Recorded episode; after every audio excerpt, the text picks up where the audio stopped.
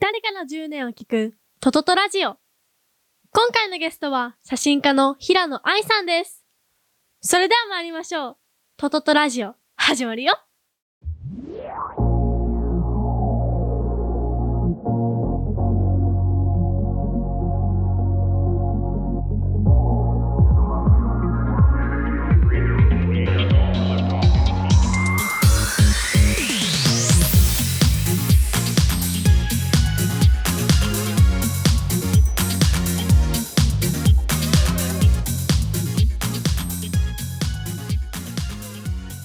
私実はあのージャニーズがもともとファンで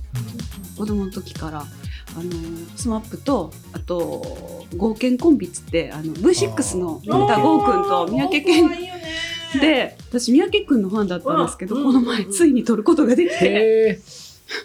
無でしたうん。 無ですうーんすごい。すっごいあなんか前上がってたやつかなあげ,、ま、あのあげたんですけうど、んあの顔出ししたらダメなんで、うんいや、すごい。そうなんや行き着いたほんお成功したオタクってやつになりました成 功したね。まやね取れたらいねや、この界隈ね、成功したオタクで、もう一人、あの、絹笠さんって、ああの人も成功したオタクですよ。芸人さんのファンファン。だあの、どうし絹はったんですか絹笠さんは撮れた取れたよねなんかいや、あの、インスタでで上げたんですよ。で、なんかこういう風に撮る、なんかバスのああいう風に撮るみたいなんかのな。ツアーにね参加そしたよねう。で、和牛さんから多分、とか、いそこからも芸人の方の写真。そうだったんですか。撮りたいって言って、言ってから。うんそう。だからもう成功したオタク、僕はだからふ二人、あの、関西でやっぱり際立った動きしてる女性写真家、カメラマンは全員オタ活して、さすが。共通でオタ活して成功してるっていうね。一緒やなえオタクってやっぱ強いよねオオタタクってやっぱ強いよねク強いけど、なんか女性で、なんでしょうね。普通の男性のオタクだったら、うん。なんか近づくみたいな、近づくというか別にその、私利私欲で近づくじゃないですけど、仕事で近づこうっていう人って、すごい私利私欲の使い方だなとでも思って。ね、オタク側からすると、全然近づこうとは思ってないんですよ。うん。近づいてくるんですよ。名言やな。平野、 平野さん。あ、そう今回のゲストは、写真家の平野愛さんです。よろしくお願いします。ということで、今ね、お話ししてたっていうのは、僕はあの、2017か8年頃に、あの、アドタイっていうね、ウいェブメディアで、一応取材させていただいたときに、あの、一番最後、とんでもない、あの、功績を掘ったのが、あの、須田正樹研究をやってると。でここがちょっとい違和感しかなかったんで、そこを掘ったら、あの、取材終わってから2時間ぐらい、その、どういうふうな研究をしてるのか、今私たちはどういう研究をしてるのかっていう研究報告を受けて、あれが、だから5年前でっていうので、5、6年前でうん、今っていうので、第2ターン。これは何なんですかこれ言える範囲で言うと何なんですかこれは今 K-POP ですね、あ完全に。そうか、このノウハウを別の、 別の、いや、巨大な方にシフトしてるんですね。あれでしょうん。 ?BTS でしそう BTS ょですね。BTS および、まあ、その、界隈全体的に。界 BTS を核とした、まあ、あの、他他社も含他め者もて含、めて。男性のグループアイドル。いえいえ、今あニュー女性ジ、もニュージーンズとかあ、ニューもジーンズ持ってるんですね。含めて。だから、あの、聞いた時に、須田、ま、あ後ほどね、キーワードで出てくるんですけどね、いや、ね、なかなか俳優の方、トップ俳優の方を取るってどうなんのが、かなり近づいたところまでに来てて、実は。とんでもない戦略家だなと。ところがね、本当普通にオタクで、うん結婚が出ると私、さっあ、もういいと。と、はい。えー。なんかこう、じゃ、じゃあ、あそういうことで、あ、そうですよ。僕たち勘違いしてましたね。なんか、なんでいやいや、なんでじゃない、なんでじゃない。菅田正樹研究のへ成果、なんかたどり着かないとか、うんあとちょっと自分たちは違う路線行ったなとか、趣味が。が変わったなと思って、僕たちは辞めたと思ったんですよ。あ、でも連動してますよ。連動しどういうこと連動するのあれちょっとでやり方、音楽活動あの、お親ってなってきて、違和感があったんで違和すよ。感があっおて、かフしい。ァンクラブから流れてくる、じゃちょっとマネージャーのブログとかを読んでると、親ってなってきて、あマネージャーのブログを見て、 おやってなる。いや、ファン多分全員なってたと思う。もう心の準備体制です。心の準備。え、ファンクラブのマネージャーのブログで全員、すごくない察知できるのがオタクです。そう高いレベル。無理でしょ、それ。それで結婚して、 そうですね。ね。北海道にいる時ぐらいからかな。糸っていう映画の撮影をしてらっしゃる時に、糸は、あの共演は、共演が小松菜奈さんですね、ですよ結婚された。その時ちょっと、あれあれ、おや、おかしい。おや、おや。見ろったか、ついに。い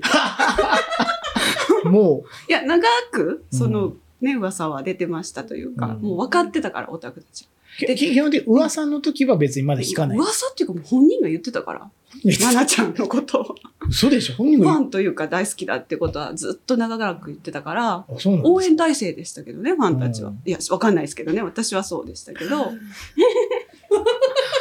ごいお、おやってなって。あ親ってまあ、とりあえずなんかこう、応援する、まあ、自分の興味のあるこう俳優およびこう、うんクリエイターのが年代っていうのがあって、まあ、10代後半から28うん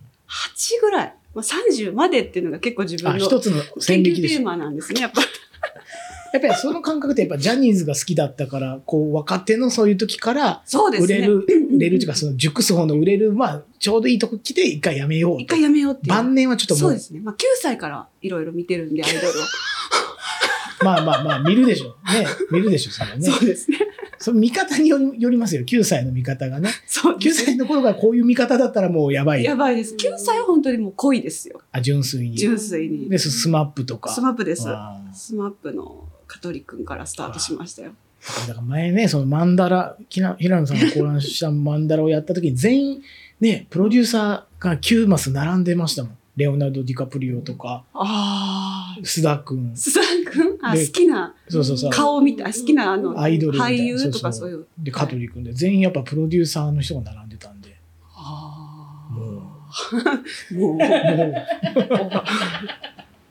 いや、そんなね、まあ、オタ活も大事ですが、本業ですね。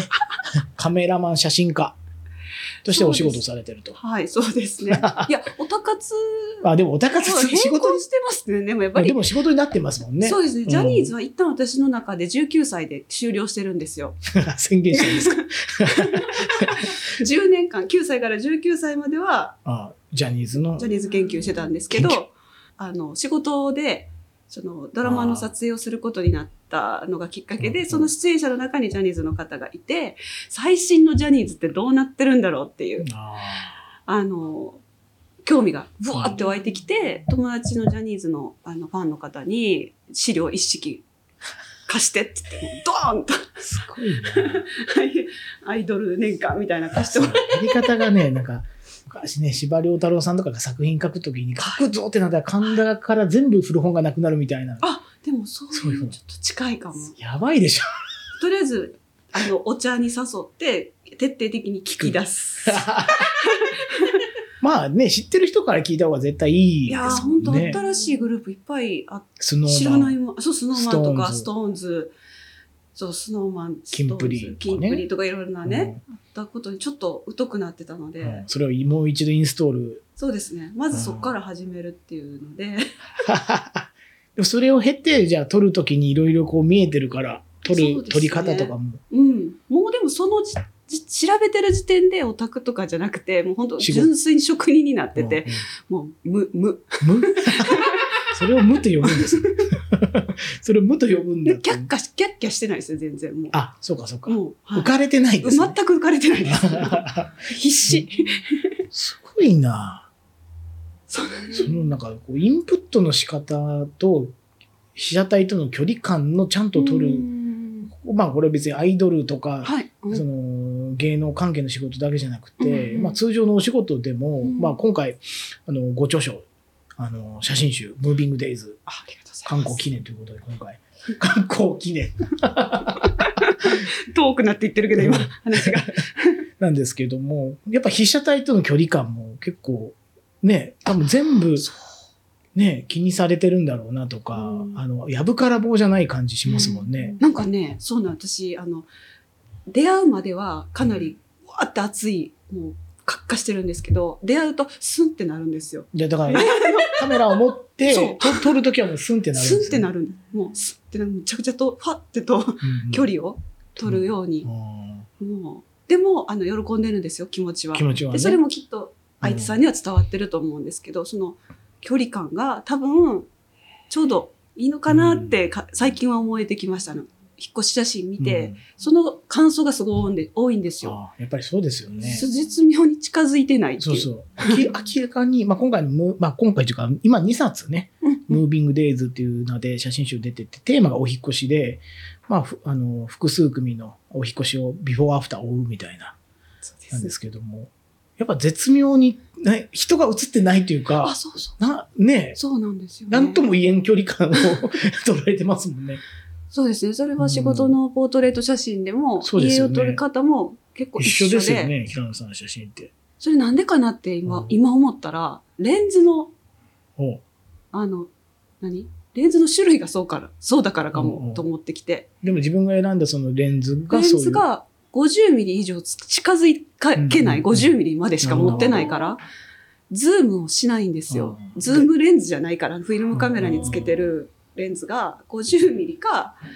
まあ、24ミリ、いや28ミリか、しかつ、2本ぐらいしか使わない。あ、2本しか使ってないな。んでなんでしょうね。なんかこう、自分の考えてるものが、もううん夜よりもこういうふうになんか引いて1万円にしたいとかってなんか願望があったりするんですかね。そんなに近づく必要もないかなっていうか、あんまりそこに興味がないですうん、ね。その、勝手に、こっち止まってるのに、ズームで酔ったらなんか申し訳ないなっていう。ああ、なるほど。夜んだったたら自分が夜みたいな。。なるほど、なるほど。 でも50ミリって取れる範囲がこう手を伸ばしたところぐらいまでが最短距離なんですよ。これ以上近づかないみたいな。いやーすごい。それ、それぐらいでちょうどいいんじゃないですか。暑すぎると思います、多 分。これ以上近づいたらもう、確か もうそっちが燃えちゃう。に。あ、燃えちゃう。怖っっ。人体発火。なるほど。そうだ。なんでも、割と暑苦しいんで。あといや、だからそ静れ、かに。 それがね、わからないんですよね。だから僕が、その前回そのアドタイってやつで取材させていただいた時は、まあ、お名前出していいかどうかあれあれなんですけど、メディアね、UR のアワーズ。合わず、はい。はい。アワーズの時に、まあ、まだバリバリなんですけども、なんかあれですもんね、やってることが見えないですよね。写真と一緒で、距離感がすごくプロジェクトのと、あと発信する時の距離感として、誰がやってんのみたいな。あーあー、そうですよね。うんわ僕やりはましたって言わない。ネタ、ね、種明かししていただいてるから、このマジックは全部こうなんだよっていうことで、うんあるってちょっとで、それでもちょっとだけですよ。マジシャンが誰なのか。 そう。仕込みは教えてくれないですけど、当はい然ね。はいはいはい。あ、平野さんがマジシャン側だったんだみたいな。マジシャンの裏にもう一個マジシャンいますからね。あの、あの、ブレーンが。そう。うん。だだだかかららもそういう。う、そっちが、まあ編集者のそね、うですね竹内さんが僕らはマジシャンかと思ってたんですうよ。んうん。で、あマジシャンだなと思ったら、違あーうっていう。 そ っちが、あのマジシャンを操ってたマジシャンいたんやっていう。面白い。そういうことに気づかせてくれたのがあの時のインタビューでしたね。ねえ私、そこ、そういうことさえもきや何だもから気にしてなかったんで。それじ自覚なくてやってたって何こにもとなん自覚ないでですね。もうやりたいことをただやってるだけって感じで、本当にあの、かっこいいな、今の言いすね。方。いやいや やりたいことをやってるだけ。いや、本当そうですよ。うんうん、でもなんか、子供の頃からなのかの癖じゃないですけど、やるために何かを仕掛けなきゃいけないというか、ね、広げなきゃいけないというかね、それそう巧みに全部やってるじゃないですか。そうですね。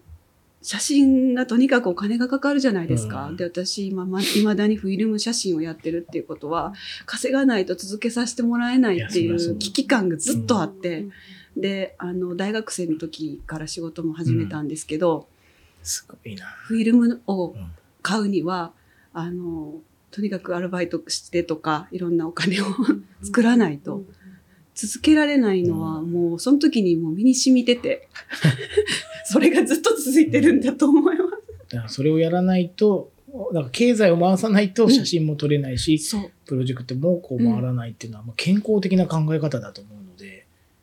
だってお金、いや、お金回んないと、ほら、普通だったらプロジェクトも回らないですけど、我々そうですね企画したらなんか全て回っちゃうんじゃないかと思っちゃいますもん。あーほとんどの人たちは。あ、そっかそっか。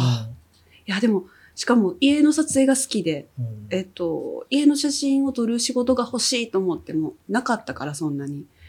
なので、じゃあメディアを作ろうって。いや、すごい。って、 すごい。あの、もう家作らないと中身動かないって感じに簡単に言うてるけど、いやいやいや、アワーズはすごい、僕も影響、あんな、大概の、僕あれですよ、いろんな仕事で、あの、サンプルというか、今あの、こんなものがメディアであるんうんで、やってみてはで出してますもん、アワーズは。はい、嬉しい。で僕だけじゃないですよ、絶う対。ん。ただ、大概難しそうというか、 大変そうだなってあいうので。れはミラクルがミラクルを呼んでると思うんですけど、やっぱり、ね、あの大きな会社がい、やー、すごいや。っぱいろんな調整を経てくれて、あの、ね、私たちの気持ちとか、っていう、うんあちら側の気持ちも全部ひっくるめて、いやーうんい。やだからそれはすごいみんな。いやいや、やっぱり向こうの会社にもすごいキーマンがいて、や動けるそうですよ人ねがいるからってことだと思いますけど。まあ、言えないですけど、プレゼンの仕方が、とんでもないプレゼンの仕方をして、一発でそれを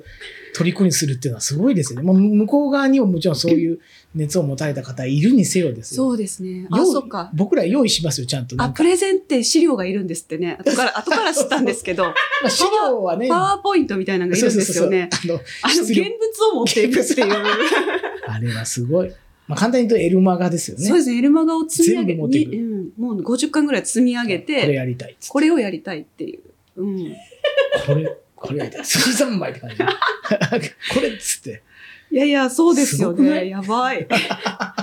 でもそれを感じ取ってくれる相手のプロデューサーもすごいですよね。いや、だから資料を作んなくてよかったんだと思うんですよ。変に言葉でごまかしちゃう可能性もあるの確かで、に。熱量だけをトンと。そうですよね。いやー確かに2009年にエルマガジンが、まあ、休は刊いそうし、ですね廃刊休刊して、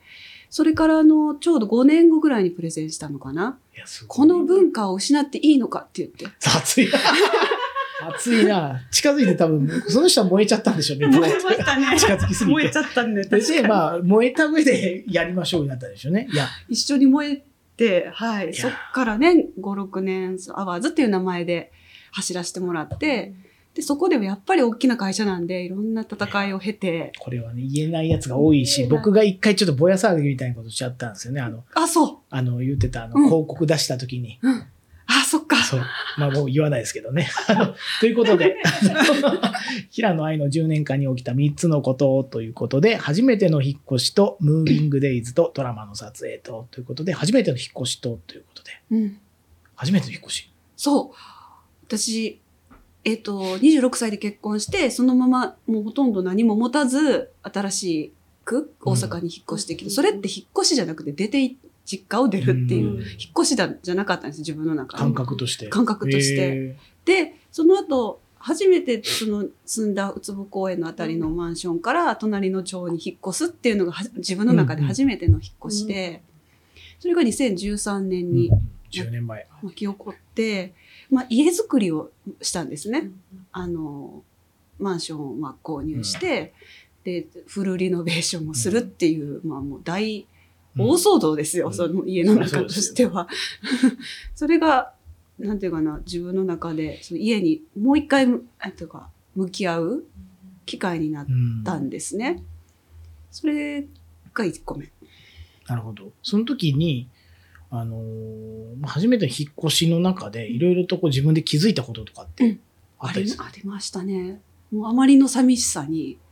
ああの前の家の寂しさに、新しい家に行った瞬間、一人で号泣してて、ーへさ子供が3歳だったんですけど、子供がポーってなるぐらい、ーどうしたびっくりしてるぐらいで、母親が手伝いに来てくれてたんですけど、めちゃめちゃ怒られて、そ こで。えーあの、しっかりしいって言われて。え前はだから京都に住まわれてたんであすか、そ京の時は都、そうですね、京都から大阪に出るときは大した、あこう、まああもう心を決めてたし、そんなに大きな涙、涙みたいなんではなかったんですけけどど、次のその、ちょっと一丁隣にずれるだけなのに、一応何の関環境もほぼほぼ変わらないのに、その物がガバッと出ることにもう衝撃的なショックを受けてえ今まで大学時代とかは引っ越し全はく全く26年間実家暮らしだったんで、うん、あの経験がなさす ぎて大量に自分のものが動くっていうことに もうショックがカルチャーショック、カルチャーショックえー、それはなんで号泣したんでしょうね寂しさなんでしょうけど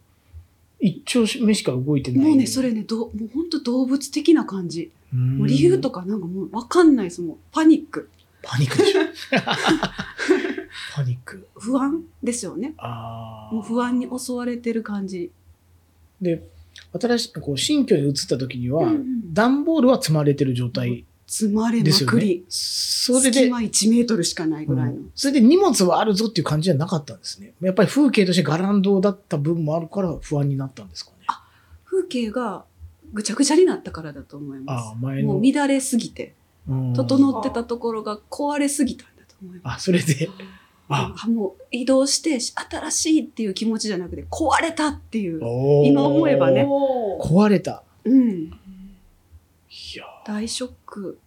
でしたーなるほど。そうそれであのー保健師さんから子どものケアのためにはまず引っ越しする時はあの子どものブースからうん同じ形で作ってあげてくださいってあーなるほどアドバイスいただいててもう早速それだけは一生懸命頑張ったんですよ。で子供はキャッキャって楽しうくんあのもう馴染んでたんですけどそういえば自分の場所を全く整えてなかったんですよね。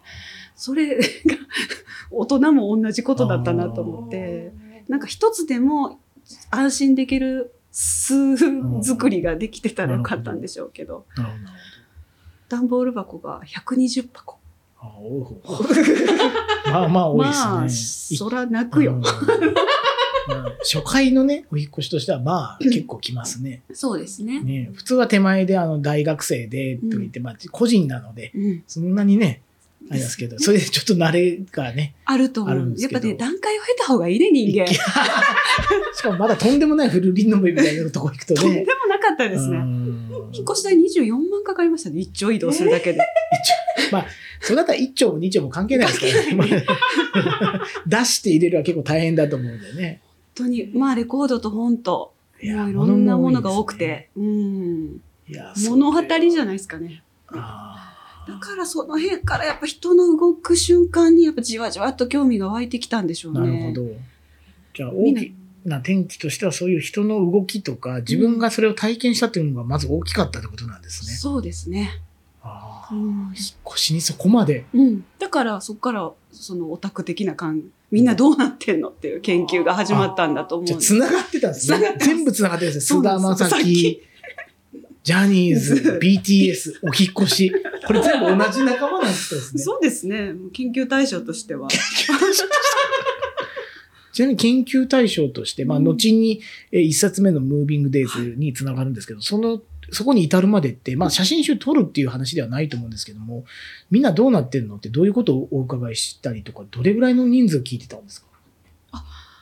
お伺いですか、うんえっとね、それにね、きその引っ越し撮影が面白いぞって思ったのは正直そんなすぐではなくて、ないですよね。そこから3年かかってて、うん2016年にそのアワーズっていうんうウェブマガジンで、あの自分の写真をこうんうあの連載できるコーナーがあったんですね。そこでたまたま団地に引っ越す女の子、実家から出てっていうところを追いかけるチャンスが、あのやってきて、そこで、おおーってなってきたんですね。でその前にもう一つその、自分の知り合いの、あの仕事関係の方が、ずっと大事にしてた家から、うんちょっ、と人生の転機が来て、まあ二人暮らししてたのが一人暮らしになって、なんなんかすごい寂しそう、寂、勝手に寂しそうだなと思っうて、んその家を手放すのが。勝手に取りに行き出したのと同時期ぐらいで、ちょっとたまたま引っ越しが重なったんですね、友達の引っ越しうがん。うんで、ちょっとこれはと思って撮ってみようと思ったら、もうドハマりとというか、。ただしそっから苦難が続いて、苦難そんなに引っ越しなんて取らせてもらえないってことに気づいていくんですよ。 えそれはまずか数も少ないし。まず数少ないでしょうん。で、じゃあい行かしてもらおうと思ったら、お願いしてた方が、ちょっと彼氏とうまくいかなくなってきたから、ちょっと来なく、来ないでほしいとか、 それもありますよね。人生なんで ね。人生なんです。うんもうその引っ越しなんていろんなことが起こるっていうことに 気づいていって。まあ、あとはあれですよ。我々もありますけど、やっぱちょっと喧嘩しますもんね。そうなんうんですよ。ちょっと喧嘩しますちょよっね。とどころじゃなか、うんねないですよ。疲れもあるし、イライラしイます。ライラします。本当そう。それにぶち当たっていって、ぶちなかなか撮れなく、撮れないんですよね、写真が。でも最初のその2件がうまくいったから自分の中でもうん周りの評価も良かったんで、あこれは一冊の本にできるぞってうなっんてきたのに、誰も協力してくれない。うん なかなかね。知り合いでもうんってい。そうやぱう。なんかその、お引越し研究の中で、どういう、あの、話があったかわからないんですけど、やっぱり、なんでしょうね。仕事の風景を、をじゃあ撮ってくださいは多分、お願いできるかなと思うんですけど、そうですね。なんかこう、プライベートのプライベートを見られるって感じで、うんちょっと恥ずかしいというか、うんあの、今回の、あの、第2冊目のムービングデイズで、まあ、慎吾さんっていうデザイナー、イラストレーターの方、はいお家が素敵やもんね、なんか、レイアウトというか、うんそう今じゃあ僕がお願いしようと思ったら、ここはちょっとみたいなのあるもんね。この、いや、ちょっとおしゃれじゃないよな、みたいなのといかやー、そうですよね。そういうふうに言う言われる方もやっぱ多くて多いですよねちょっと全部はっていう。うんでももう全部を見ざるを得ないんですよね、引っ越しってそ。りゃそうですよね。もうトイレの端まうで、んっていうかな、お風呂の中までそう取りに行ったりしてるじゃないですか。その生っぽさがいいんでね。そうですうよね。ん難しいですようね。んでそその中でどう向き合えたんだろうと思うやっぱそのプライベートのもう超ど真ん中に入り込むとかでお引っ越し研究する中でそこを撮影していいのかどうかで自分の中でのなんかジャッジってあったんですかその一番最初の第一経験者ではい。あのすごく号泣されたりもしたじゃないですか、はいそこ見られたりする可能性もあるわけで、そうですね。あの、実は今回、あの、2冊目に収録できてなういん、あお家が10件ぐらいあるんですいっぱいある実 はいっこぱいあるの、なんか何年だ、何年う間、ん5年間で、なんと17件も撮ってて、プラスで。プラスでそうなん、それはやっぱ1冊目の本で苦労して、なんとか撮らせてもらったっていう事例を見てくださった方たちなが、るほどむしろ撮ってくれっていうあーご依頼が増えたのがこの5年間で。なるほどで、その行って、場数、とにかくいろんな、もう言っていただいたら取りに行くっていうので、うん練習じゃないですけど、あでもその経験がね経験うんもうやっぱ研究は数なんで、あの、いや そりゃそうですよ。申し訳ないですけど、やっぱりそりゃ そうですよ。そうなんです。うんで、その、中から今回はその、自分、自分の中のテーマうんうんに、まあ、非日常から非日常のちょっと隙間がと特にこう現れてたなっていうよううんうなんなるほど7件を選ばせてもらったんですけど、あーもうその他の10件もすごい良くてやっぱり、うんあのそれぞれの物語があるんでまた連載の方で、うん成功者のウェブマガジンの方で連載したいなって思ってるんですけどはいはい。だから何かが突破口があったってわけじゃないんですけどうんやっぱ一つあげるならものすごく苦労してた時に取れる相人がいなくてねやっぱ成功者の堀部淳さんが、じゃあうちの引っ越しうん本棚の引っ越し取ってみるって言ってくれたのが、すごい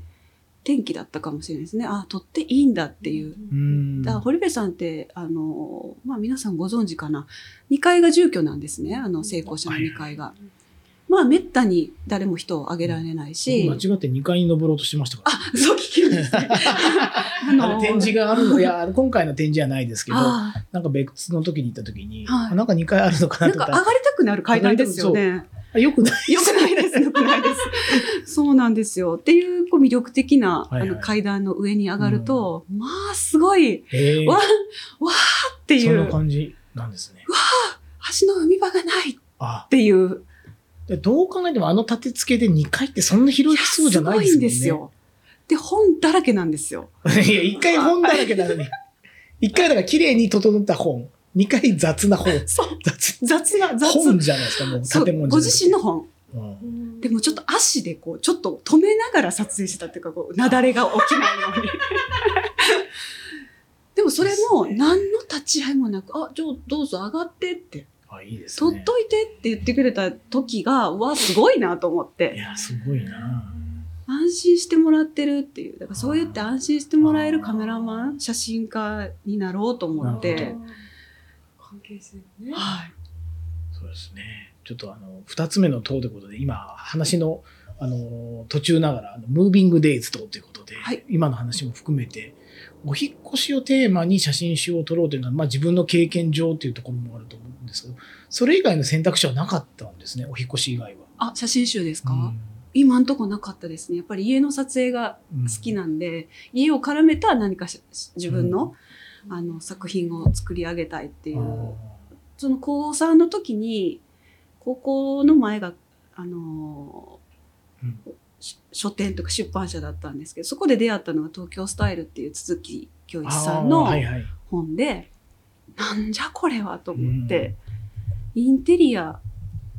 写真じゃないうんなんかすごい汚い あの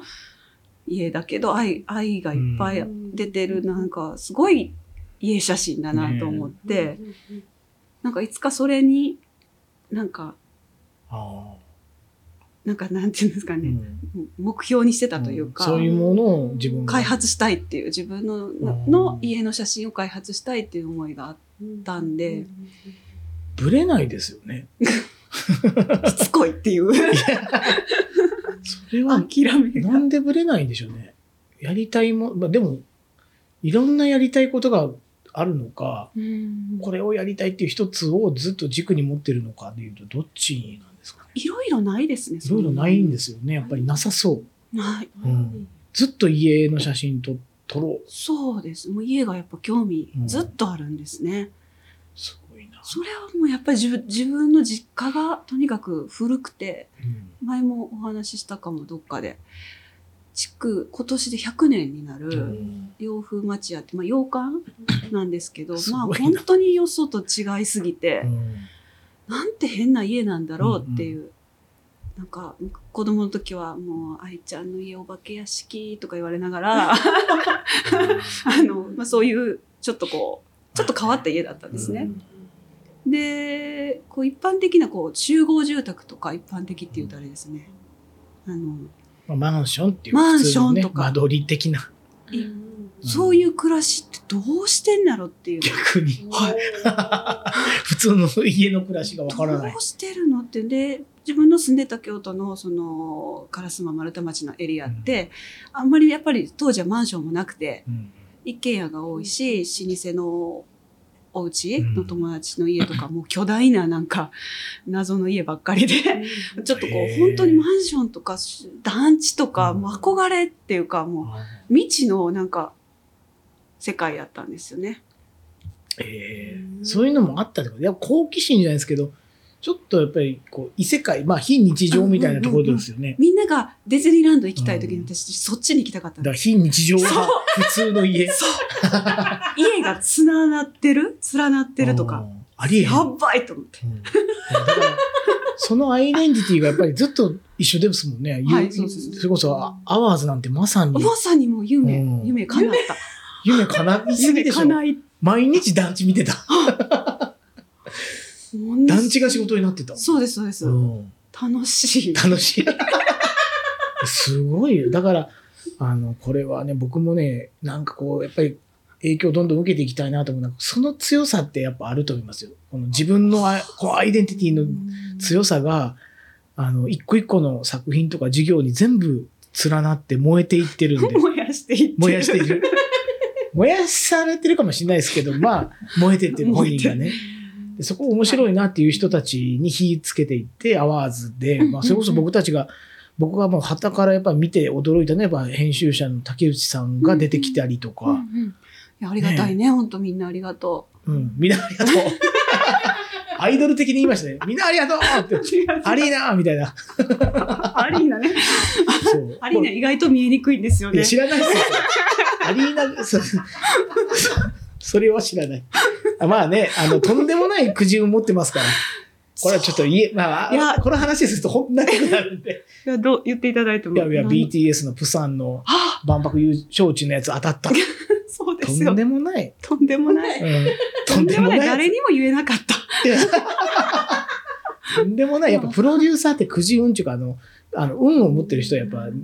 あの必須条件かなとま思うんあ、ですけど、そうですよね。 だってその後は、あのあれでしょ誰やったかジミンジミジミンだっけなシュガーかー、シュガさんあ、のはい。も当ててるんでしょ、うわ、これは今、最新情報すぎる。別にバレても困んないいしや、本当だから一人で行きますからね、常に。いやいや知らないですよドヤ顔で言われても そう我々は知らないですよ一人でい行やくかいどやういかや、もう本当申し訳ない。ありが とうございます。誰に対して誰に対していやそういう苦情があるなっていうところまあでも研究結果かもしれないですね。そこもはい。えそれはちょっとまた これはまあ、個人的に聞きに来てください。それはまだちょっと話がねで。も本当ストレートに普通にそのまま、いや、すごい。みんなと同じルートでいや、そうだとも思いますちろんやってますけど、いやその、なんか自分のこの情熱っていうものはいがどこどこ見てるのかなっていうところでこう「ムービング・デイズ」って今回たあの2冊タイトルにしてて、うんうんで家が好きだったら家の外観だけとか、うん家の内装の本棚だけとかのこの点だけにする可能性もあるじゃないですかはいムーブしてんだなと思ったんですよねまあお引っ越しはムービングかもしれないですけど、うんうんうん動いてる方を取ろうとしてるのは何かあるんですか理由としてやっぱり映画うんの影響が大きいかな、映画映画うんなんかね自分の写真が1枚で完結するものがあんまりなくてやっぱこうずっとこう時間がこうを感じれうんうる、んうんうそうそう動いてるなっていうの動がいてるそれを写真集の方でも表現したくてあんだけたくさんこう何枚もなるほどなるほどそこの何かあるんですね映画のような動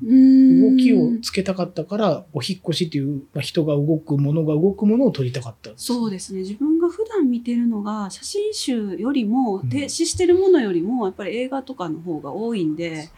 あー影響がそっから完全に来てるとあ思いますまあ、いわゆるスチールって、まあ、止めた絵にはあんまり普段は触れないそうですねあーうん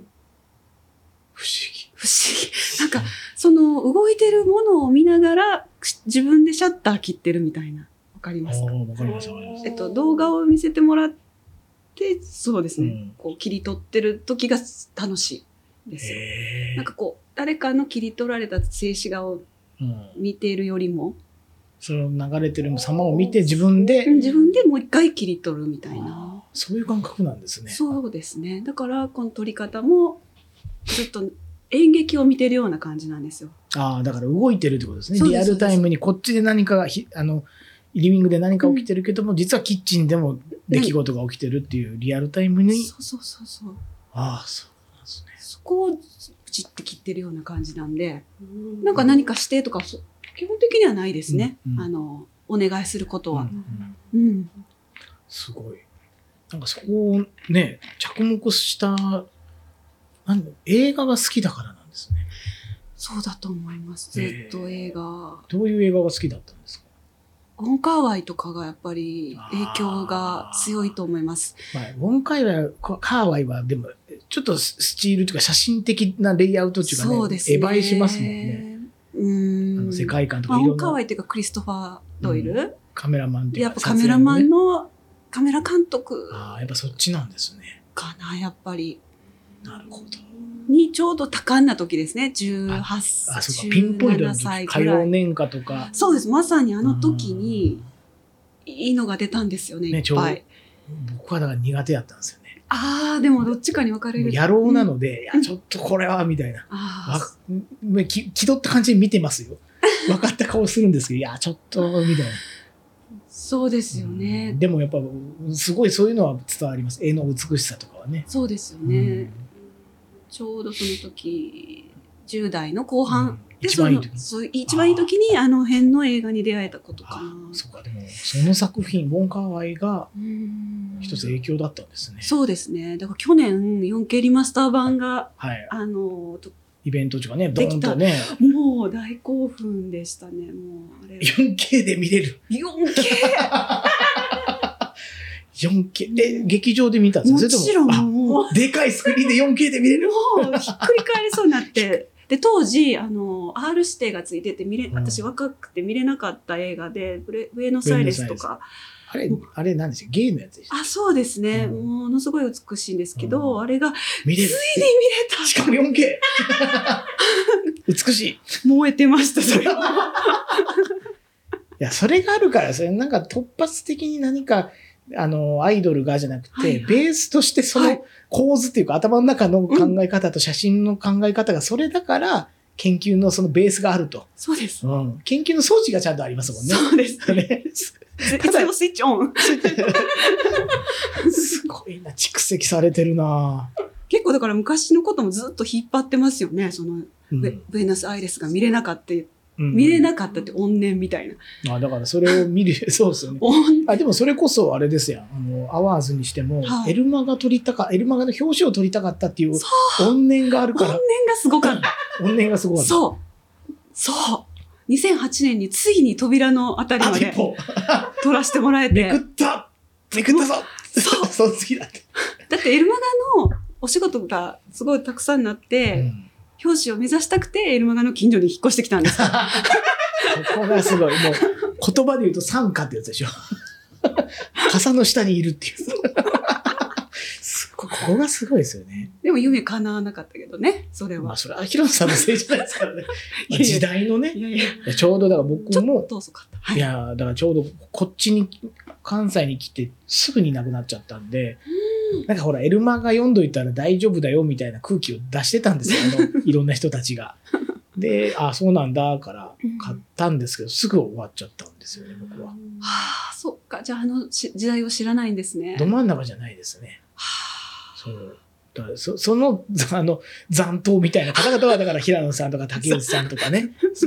残党や。 残戦っ党てるよね、そういう意味では。だってそれこそその後だから多分リスとか当然 そのエルマガからの流れで生まれてるものでしょうしインセクツはまさにそうですエルねマ。ガがなくなったからえん新しいカルチャーしようというだね残党残残党党たちたちすごがいもう。まあそれが私たちはアワーズっていうのにそう怨念が怨念がちょっと時間かかりましたけどいやいやいや2009年に夢破れて2015年に、まあ、次の違う形です発ごくない表できたのは、まあ、そのやっぱ悔しさがあったからだとい思いやますけど。いやなんかやっぱシーンって大事だなと思うのは、うんうんそういうシーンがある中にいろんな若いまだ名もない人たちがわーっていてでかかってない人もいるかもだけどそれがなくなった時に、いや、もうちょっと頑張ろうというか、次、あ新しい戦い方を見つけようで、数年後、こう、みんながパワーアップして、こう、集まる感じ、羨ましいですも。わあそんなありがとうんい。や僕、だからそっちにタッチできなかった人間なので、そう、アワーズ、インセクツとかねあ、ーリスとか、まあだから編集会話が特に関西では、あの、強いというか、広告のメディアとか広告っていうのはやっぱり関西ってどうしてもシーン作りにくいんだろうなと思うんですけど、確かに関西やっぱ編集が強かったんだと思うのはそこのプレイヤーの方々、残党たち残党たちが、残党の怨念がね。いやでも、インセクツの松村さんも多分それがないと絶対作ってなかったと思いますよ。インセクツあったまんまだったらうんうんう、んあ、インセクツね、エルマあがのエルマガがあったまんまだったら絶対自分で雑誌を起こそうなんか考えてないと思いますもんね。確かにそうですね聞いてみて今じゃあこれねまうたんいいとも方式でじゃあ友達の輪度をつ次なはい松村高木さんです で、ね、まあ近所ですからね、そう高木ね。うん、ということでまあ「ムービング・デイズ」ってタイトルにした理由って何かありますかえーっ、とね、これ ね、引っ越しって英語でなんて言うんだろうって言ったら、あれムービングみたいな、うんなんかあんまりなくて、的確な言葉が。で、堀部さんと一緒に考えて、ムービングでい引っ越しの日々みたいなのに、うんなんか海外の著著書とかも全部調べてもらって、うんあ、ないなってなったんですよね。すムごーいビングっていうのを引っ越しで使ってる人たちがいないなっていうのを、あの、確認してうん決まっていったっていう感じですね。うんでもなんか、あの、インスタグラムとかで翻訳機にかけると、うん感動の日々って出るんですあね。ムービングってそうですね感動って意味ですよね。そうなんですよ。 ちょっとそれに結構びっくりして、ねでも、まさにそうだわってなってきうて、ん自分が一番そうでしたもんそうね。なんですよね。感動ってだからいい感動っていうかあの、うん心が動いてるんで悪い方もありますもんあ、ね。そうなんですよ。うんどまさどっにちもあるんで、う心の動きの、ああ、だから今回、そのね、もう掲載されてるからいいと思うんですけど、その慎吾さんっていうご一家に関しては、うん結構感情のムービングは激しいというか、かそうですねこまでね、あの、それこそ距離感っていうものがあって、そこまで触れられてないというか、うんあれなんですけども、まあね、すそうですねごい動きがあったと思いますよっていう。やっぱり、まあ、端的に言うと、行って帰ってきちゃったうん引っ越しっていう、私の中でも前代未聞の、思わぬ展開になった一家だったんですよね。うんいやーそれはね、まあ、僕、まあ、その慎吾さんというのは僕たちトトトのロゴを作ってくれたりおーそうでした。世界観作ってくれて、まあ、そのロゴをもとにいろんなものを一緒に作ってる方でちょうどお会いした時に引っ越しがスタートするかなみたいなで行ってきますって感じであ名残惜しいって感じだったんですけどねそう。で、途中まではね、 ナビが、こう、ジーンとしながら、いってらっしゃいとか言って、本当に車をね、うん見送ったんですよ。うんおーいってらっしゃい。うんうんうん一週間後に帰ってきはったんでね、んびっくりしましたけいやーど、その連絡受けた時は、いやっぱやりその、ね、ちょっと、それはまあ、本誌を見ていただけたら と思うんですそうが、そうそのすごい感情の起伏が私もあって、その時になんか引っ越しの撮影をしながらお思わぬ事件に遭遇しちゃったようなそ感うでじすでよねこんな勝手になんかわちゃわちゃ撮ってていいんだろうかっていうのに直面して、うんうん結構あの初めてこう壁にぶち当たったというかあー2回目の壁か1回目は誰も撮らせてくれないっていう壁だったんですけど2回目は撮ってていいんだろうかっていうそうですよね、そすごいプライベートなことにうんあの、足突っ込んでるぞっていう。よりそうですよね生活感とかそれをのプライベートのうんあのど真ん中もあるんですけどそれを超えたプライベートのど真ん中ですもんね。そうなんですね。引っ越してから5日後ぐらいにかな、ちょっともう大変ですと連絡が来て、もう食べれないし、寝れないし、涙が出ますっていう、うん何が原因とかではなくて、うんっていうね、あ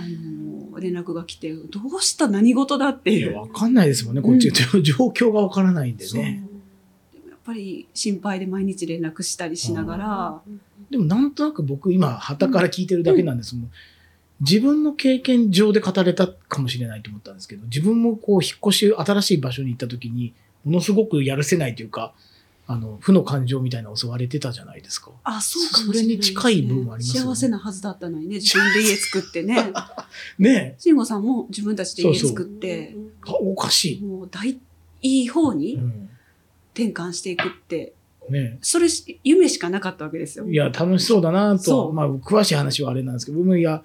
ねえ、僕らは寂しいですけど、さまあまあまあ、楽しそうだし、い行こうかなっていう感じはありましたよ。ね、ところが、着いたら、親ってなるっていう、それはなんか平野さんの話とちょっと似てるなと思いました、ね。確かにね、まあちょっとそれ以上でしたけど、今まあ回まあ、のもち慎ろ吾ん、さもちろんん、のまあ、出比来事は。較はできないですけどねう。ん。うんうんでもやっぱり今回展示していて、お客さんがちょっと涙を浮かべながら見てくださってるのが、やっぱその、ああ、やっぱ戻るっていう選択をするっていうことに対して、実は結構いらっしゃるんじゃないかっていういや、あると思います。ことに、うんちょっと今ね、展示に、の在庫しながら気づいてきて、おちょちょっと新たなテーマがちらちらっと見えてきたというか、うんその、なんかね、いや、いますよね。まあ、今回、トトトラジオに出ていただいてる方でも、引っ越し、ね、移住うん、これが良い方向に働くこともあれば、悪い方向に働いてた方々もいるし、そうですよね。僕なんか、あの、京橋っていう、こうね、あの、風水的に良くないんじゃないかっていう、あの、ドツボのところに住んでておう、結婚して西宮に移ってから、水が清くなりましたから、あら。ねまた京橋で水を、濁らして。まあ、綺麗になる人もいるかもしれないですけどね。そだう、かだかららそれ分からない人にですよよるん。ですそう、よね。水が合わないって言葉うんが本当にそうで、うん合わなかったのかな、みたいな。そこをはっきりこう認めて、あの、プラスにみんなでしていった感じがちょっと、あ、私もちょっとだけは手伝えたかもしれなくいやて、慎吾さんのお引っ越しを。まあ、結果的にこれをしっかり全部出そうっていうう。ん。出しちゃおうっていう選択をみんなでできたことが今回の本の完成につながっていったんいで、ちょっと途中まではやばかったですね。だから、うんあの僕はまあ展示とあとはあの写真集見見させていただいてあの今おっしゃることが全てだなと思うんですけどこれを出したっていうことで慎吾さんも救われる部分があってそれなぜかというとこれでいいんだっていうことなんですよね世に出てるんでうんうんそううんちょっと待大っ て丈夫ですか笑い屋が泣き始めた泣かないで。泣かないでえ僕の言葉で泣いたみたいになって るな、うおん前、なんかお前、ありがとう。聞いてるよ平野いさんやいやいや、引いてないよ、引いてないよ。ほらスケさんスケさんの動きが早いよアシスタントのねスケさんの泣いてるすませんよもうラジオをしながら前で泣か、泣いていただくっていうのはもう初めての い経やない験。でしょすいませんいやでもあれをでも読んだあの写真を見た時に、うんまあ、動くことも動動かないでもいいし、うんうんうん動けなくてもいいんだよっていう感じは伝わったんですよね。そうですね本当そうで、あの感想もほとんどそういうふうにい言やっていただ絶いて対みんなそういう意識ですよね。同じようなケースじゃなくても、うんあ私の選択これでよかったんだなって言ってくれるのがすごい多くてそれはすとごい。思いました でもやっぱりその写真ちょっと大丈 夫もう一回ちょっと触れないでくださいすいません はいでもやっぱり写真の撮り方ですよ。やっぱりその距離感がちょうど良かったと思います。あの被写体との。なるほど、うん近づきすぎてなくて、結構悲劇的なこともちゃんと書いてるけども、そんなにもう言わないけど、こっちにもう余白として感じさせるつつ、あ、これで良かったんだろうなっていう感じの距離感で撮っているのあーで、ちょうど良かったんですよ。ありがとうご重ざくいますもならないし、軽くもならないというか、あの、うん一個一個の、だからだから写真の距離感大事だなと思ったのは今回、あの、改めて、まあ、被写体のことっていうかあの、そのプロフィールも知ってるので、あ、こういう感じで作品で作ると、こういうことになるんだなっていうのは初めて僕はわあ見ましたね。わあそう言っていただいて私も救われたうんというのは私やっぱりまだまだなと思ったことがあって、うんやっぱり、あのー帰ってきたところを撮影するときに、もう、撮れなかった、ほとんど、写真が。いや、それ怖いですよね。怖すぎた。うんもう、フィルムも一本しか持っていけなかった。なんかもう遠慮の塊みたいな感じで。こ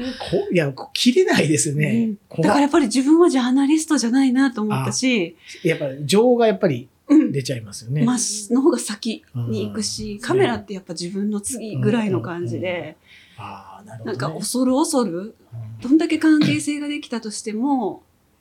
なんかその次ぐらいの存在というか、いや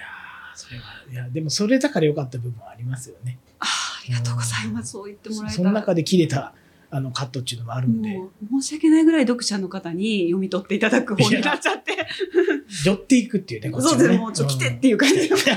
ん、来てっていう感じ、うん刺してっていうもう。刺してっていうう。んいや、本当にその距離感っていうのはまさに今日お伺いできてそうなんだなと思ったので、いや、ぜひこれをね、あのー見てほしいなといったところで、ははいい、ということで、ます。最後の塔ですね、うんドラマの撮影とと。ああ、そうでまあ、す。方やいろんなこの研究の成果というもので上り詰めた、僕は旗から見てあのインスタグラムとかでどんどんこう仕事の あの扱う被写体の有名度が上がってき てるな。いあいや、有名関係ないですよ、でも、いや私の中では。や僕僕たちはそう思うんあであ、すそよっか。そっか。そうまあ、だからまあいろんなこう、ねうんうん作戦かどうかあれとしても、うんまあ、いろんなさドラマのスチール取ってきてはい。柄本佑さんとあかあ、そうです。ねあのカンカベイブリではい。カンカベイブリでカムカムはすごいすごいドラマでしたよねって言って、ここに 自画自賛。ねスチールでそうですね、スチールというジャンルじゃなくて実は、あそうなんで劇すね中写真って言あそうかそうってか、こうドラマの中に出てくうるん小道具うんうん、ですねこうなんか机の上にこううん乗ってる、こうフォトスタンドに入ってる写入っ真とてかる、あの、息子の写真とか、うんお父ちゃんお母ちゃんの写真とか、美術のセクションになるんですかね。すごいなに携わって3年にな、三年ぐらい結構ひたくさん関わらせてもらって、何個作っただろうっていうぐらいあ。そうなんですねでそのそれはかなり転機でしたね、うんやっぱりドラマって非日常の中の世界で、嘘嘘ですからね嘘生活してないですもんねだけどもうリアリティなんですよね、やっぱスタジオの中ってがもうセットが立ちん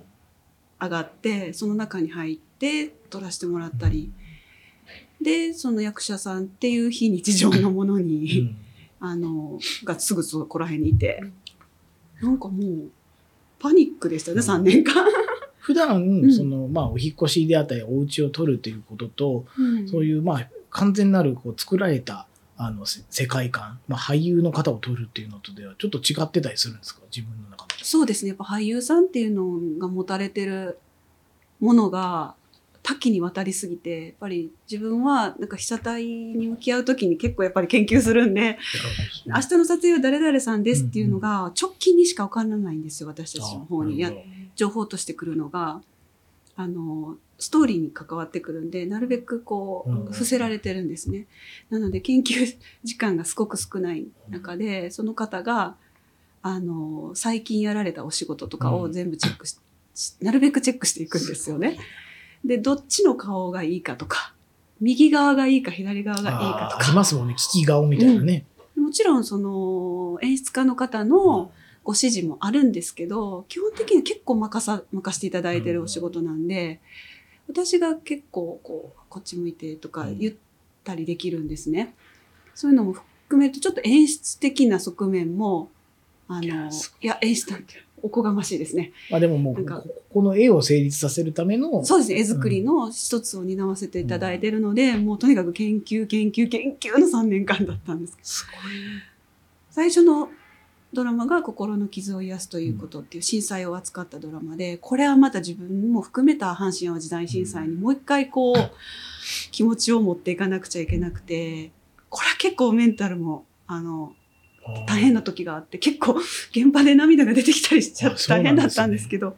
それは、あれなんですかその当時の体験とかと少し被ったりそうでするんね当時は高校1年生の15歳だったんですけ阪ど神・淡路大震災。はい、阪神・淡路大震災。京都にいたんで、うんもちろんその、大 ほとんど大変な姿見てないからこそ、で、当時はその、い何ね、あの、SNS とかもなかったし、インターネットもなかったので、あの、テレビ映像でしか見てなかったものが、もうほぼリアルな形であ、セットとして、なるほど。目の前に目のリア前ルにが。いて、で、200人ぐらいの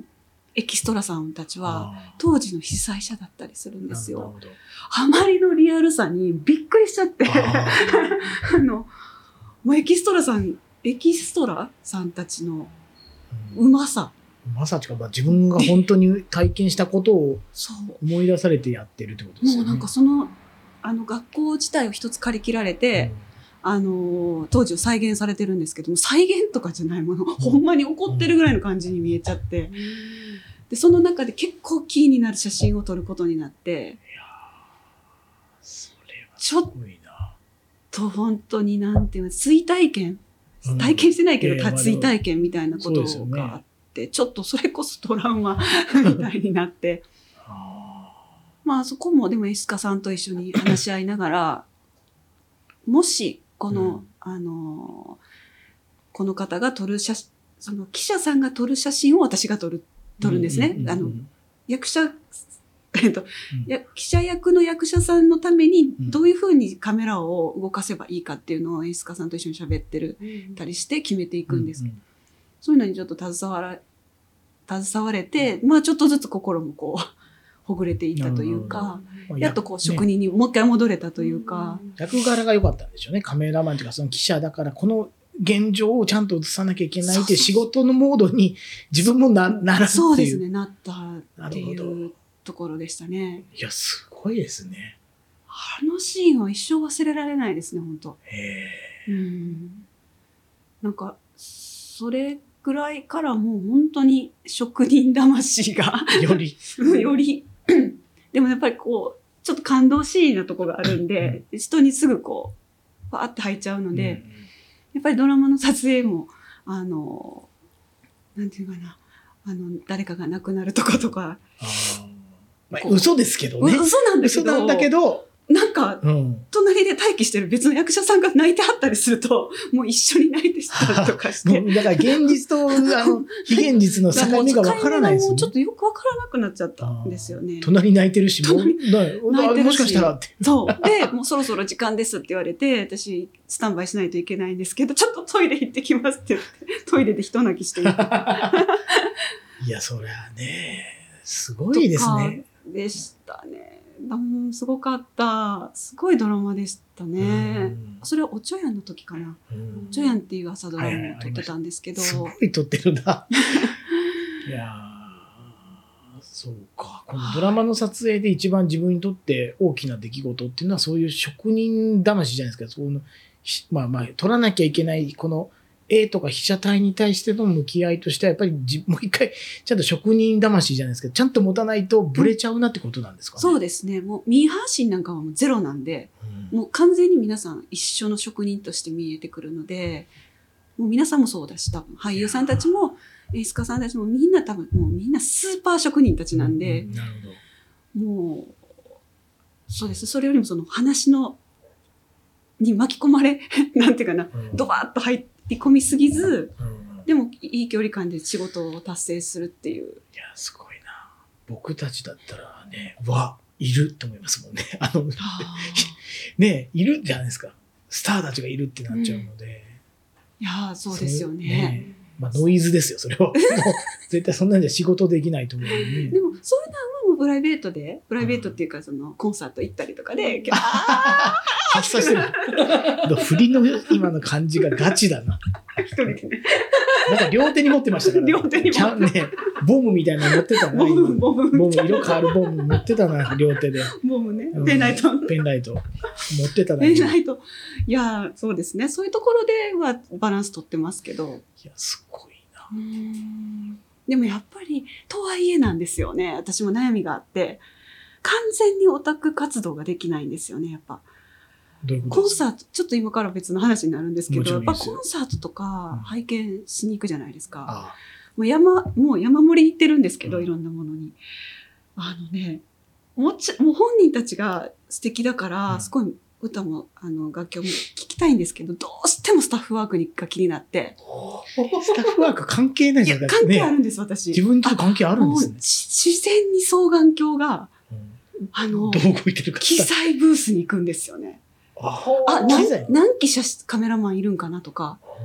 えあそこ、大体、例えば、うんこの会場であれば、うん PA ブースとか、うんどこにどうカメラマンが配置されてるかって分かる。あ、もう、は、わかります。 もちろんわかりますし、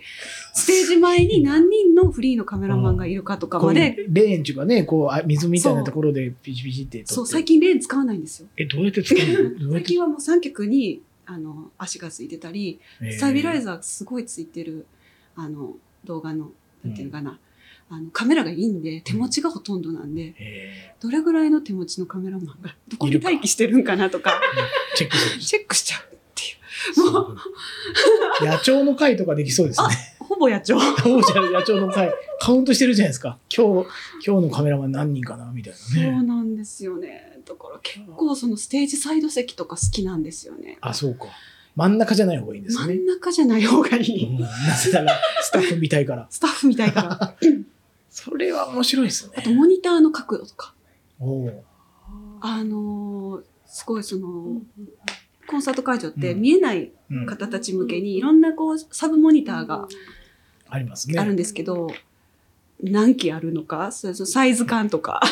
計算したりしてます。計算して。ちなみに、あの、例えば、まあ、こう、ね、まあ、BTS、うん踊ってます。うんどど 踊ってる最中には見ないですよね。休憩中とかですかいやいやいや、踊っ踊ってる最中 ダイナマイトとか、もうやってる時に、こっちのダイナあここマのイト。カメラがここ映してるんだとか感じこうみんな見てほしいとこ、そこじゃない気がするんですよ。 それは、じゃあ、どのコンサートもそれもで。う本当に職業病ですよね。なるほど。どのコンサート、誰のコンサートでもですね。あーこれまあ言えるかどうかはちょっと、まあ、言えない場合は言えないでいいんですけど、うんどのスタッフワークとか、うんどのそのカメラマンのその配置の仕方とかモニターのその角度とかうん良、かったコンサートってなんかどういうものが挙げられるんですかあこれは最高に良かったなって。うわあこれ私最近行った中では、やっぱり、言っていいあの、うん言っていいか ?NCT ドリームっていう、あの、 グループが NCT ドリーム。 おりまして、はい。 SM エンターテインメントっていあう、ーまた、 SM ね。まあ皆さん、いや、わかんないわ。SM って昔は、うんえっと、YGSM。はい、そうですね。今の時代ちょっとガラッと変わったじゃないですか。あの、東方神起以降。あービッグバンで、あ、ビッグバンじゃない、あの、BTS 出たりとか、うんうんうんうん JYP。うんうんうん増えましたよねそう。SM ってあんま聞かない。いやいやいやいやいや、僕の中では。いやいやもうい超老舗です。や、それだから超老舗なんで、最近はは聞かなかったんですよ。あ、そのグループたグちルをープでたすちか、どういう人たちがいるのかって。あー YG とかは、あな、るほのどなるほど出たりするじゃないですか。まあそうですよね。うんで、これなんですね。NCT Dream。そうですえね。らいとこ目つけてますね。いや、だから本当もういろいろ行かせていただいてい て。これが良かったんですね。NCT すっ Dream。ごいやっぱさすがステージ構成すごいなって思いまして。ちなみにどの会場で見られたんですかああ、京セラドームですね。あ、そうか、僕が不勉強なんですけど、京セラドームの、もうドームアーティストなんですね。初ドームだったんあ、でそう、いや、いい顔し たな、今。平野さん、いい顔しす。やたっな。と当たったんですよ、それも。あもう苦戦してた。いや、ちそうかそうそうそうそ不う。勉い強やだわ。私結構やっぱ取れないですよ、もちろん。取れるっていう 触れ込みだが、全然そういうわけじゃないですよねい。や、そうですね、うん本当に。あの、でも、こう、こう、好きな、うん。楽曲が好きなアーティストしか行かないですけど、もちろん。うんあそうか、これの京セラドームでの、この演出がやっぱり良かった。あ、めっちゃくちゃ良かった。感動しました。本当に良かった。あの、ファンの動きも良かったし、いファンの動き どういうことファンの動きってあるんですかどういうことや、さすがだなっていう、老舗だなっていう、やっ